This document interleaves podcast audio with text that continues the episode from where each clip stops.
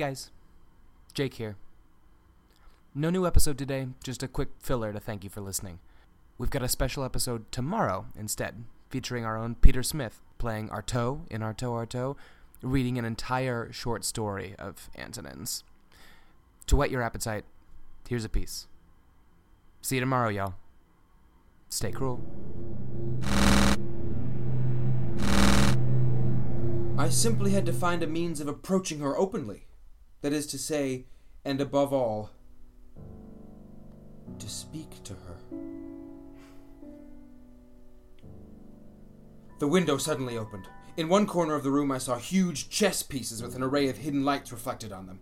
Bodiless heads danced in circles, knocked together, fell about like nine pins. There was an enormous wooden knight, a morphine queen, a castle of love, and an age to come.